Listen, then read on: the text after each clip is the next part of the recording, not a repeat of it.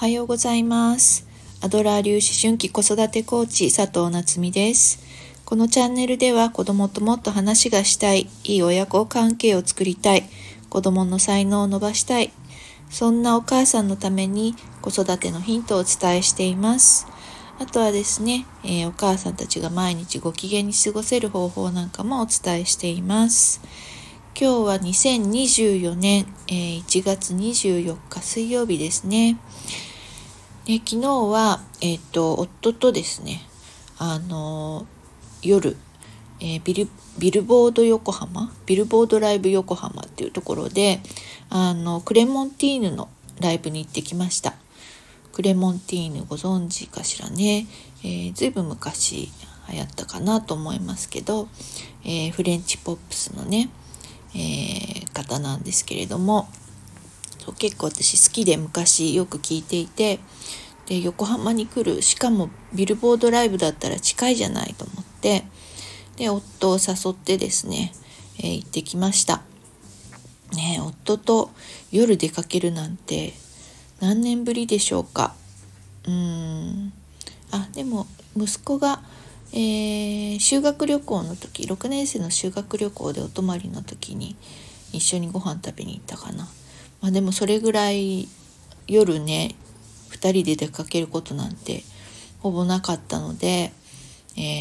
なんだかとっても久しぶりで新鮮でした。はい。で、そうですね、そう、中学生になるとね、子供が中学生になると突然やっぱり週末はね、部活に行っちゃうし、あとお友達とも出かけちゃうし、で夜もね、一人でお留守番なんて全然できちゃうので、突然夫婦の時間ができるんですよね。で、ちょっとこう老後の予行演習かなみたいな感じで、2人でできるね、趣味があるといいななんて思ったりしていて、で音楽の趣味も一緒だし、旅の趣味も一緒だし、あと映画も夫が見たいっていう映画を私が見たいかというとクエスチョンなんだけれども、でも同じようなものを一緒に見てくれたりもするので、結構ね、文化的な活動は一緒にできそうかななんて思ってますね。で、あとはね、運動不足の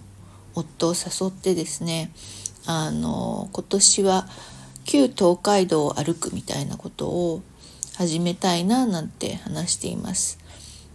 なかなかね、週末丸々1日空いてるっていう日がお互いないので、あっても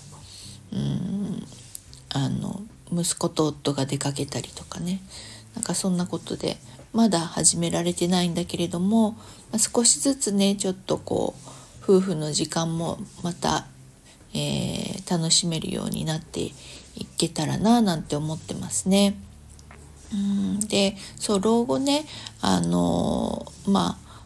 を見ていて思うんですけど、母というかうちの両親を見ていて思うんですけど、2人でできる趣味があるのももちろんなんだけど、やっぱりね、ずっと一緒にいることになるので、それぞれの趣味も持っておいた方がいいかななんて思っています。そう、なんか母がもう父が引退ね、目前になった時に、お願いだから趣味を持ってって言って、畑を借りさせたのと、あと父はじゃあちょっと絵画教室ね、絵描くのもう一回やってみたいから絵画教室に通うわっていうことで、通い始めてましたね。で、それが大正解で、2人でね、毎日ルーティンとして朝ね、ボケ防止にクロスワードパズルを解くっていうのと、あと健康のために夕方散歩に出るっていうのは2人でやってるんだけど、でもそれ以外の時間もね、ずっと家に一緒にいるんだけど、ね、ずっとだと息が詰まるじゃないですか。で、それぞれね、私が使っていた部屋と弟が使っていた部屋を、それぞれの趣味の部屋にしていて、母は習字をしたりとか俳句を書いたりみたいなことをやったりとかね。で父は、朝ね畑に行って畑仲間と話をしたりとか、あとは昼間は絵画教室の課題があって絵を描いたりみたいなことをしていて、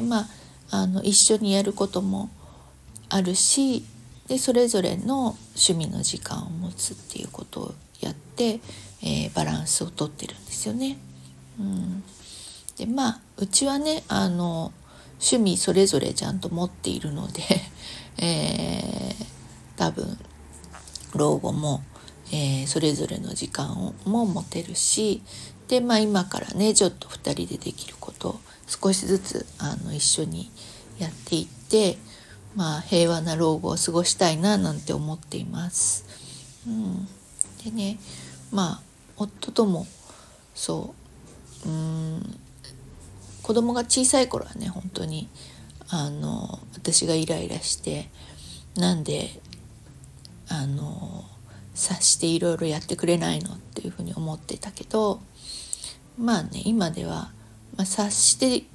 やることはできないけど言ったことはちゃんとやってくれる。だから大布巾でテーブル拭いてって言って雑巾を渡すと拭いてくれるけど洗うところまではやらないわけですよね。だから、拭いて洗ってっていうところまでちゃんと指示をね詳細まで指示をするとちゃんとやってくれるっていうことが分かったので、大布巾で拭いたら洗うところまでが普通は仕事でしょって思うけど、そういうことを思わずに細かいところまで指示をして、そしたら全部やってくれるっていうふうに思えたので、今はねそんなことで自分の中でもバランスをとったりしながらですね、夫と仲良くやっております。はい。ということで、今日ね週の半ば折り返しますね。はい、頑張ってまいりましょう。では、今日もパーフェクトな一日をお過ごしください。じゃあねー。